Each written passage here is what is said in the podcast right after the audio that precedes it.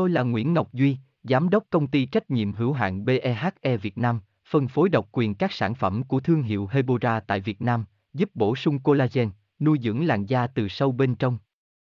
Nguyen Quyên BVVN, website https 2 2 gạch chéo hebora vn gạch chéo ngoãn gạch ngang ngọc gạch ngang duy phone 0901669112 địa chỉ 19 đại từ hoàng liệt hoàng mai hà nội mail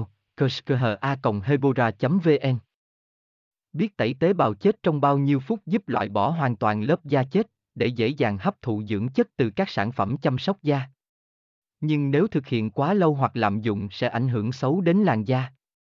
Cùng Hebora tìm hiểu tẩy da chết bao nhiêu phút trong bài viết này bạn nhé. Làn da sần sùi, khô ráp do có quá nhiều da chết, làn da sần sùi, khô ráp do có quá nhiều da chết. 1. Tẩy da chết có tác dụng gì? Trước khi tìm hiểu tẩy tế bào chết bao lâu một lần, bạn cần biết sự cần thiết của việc.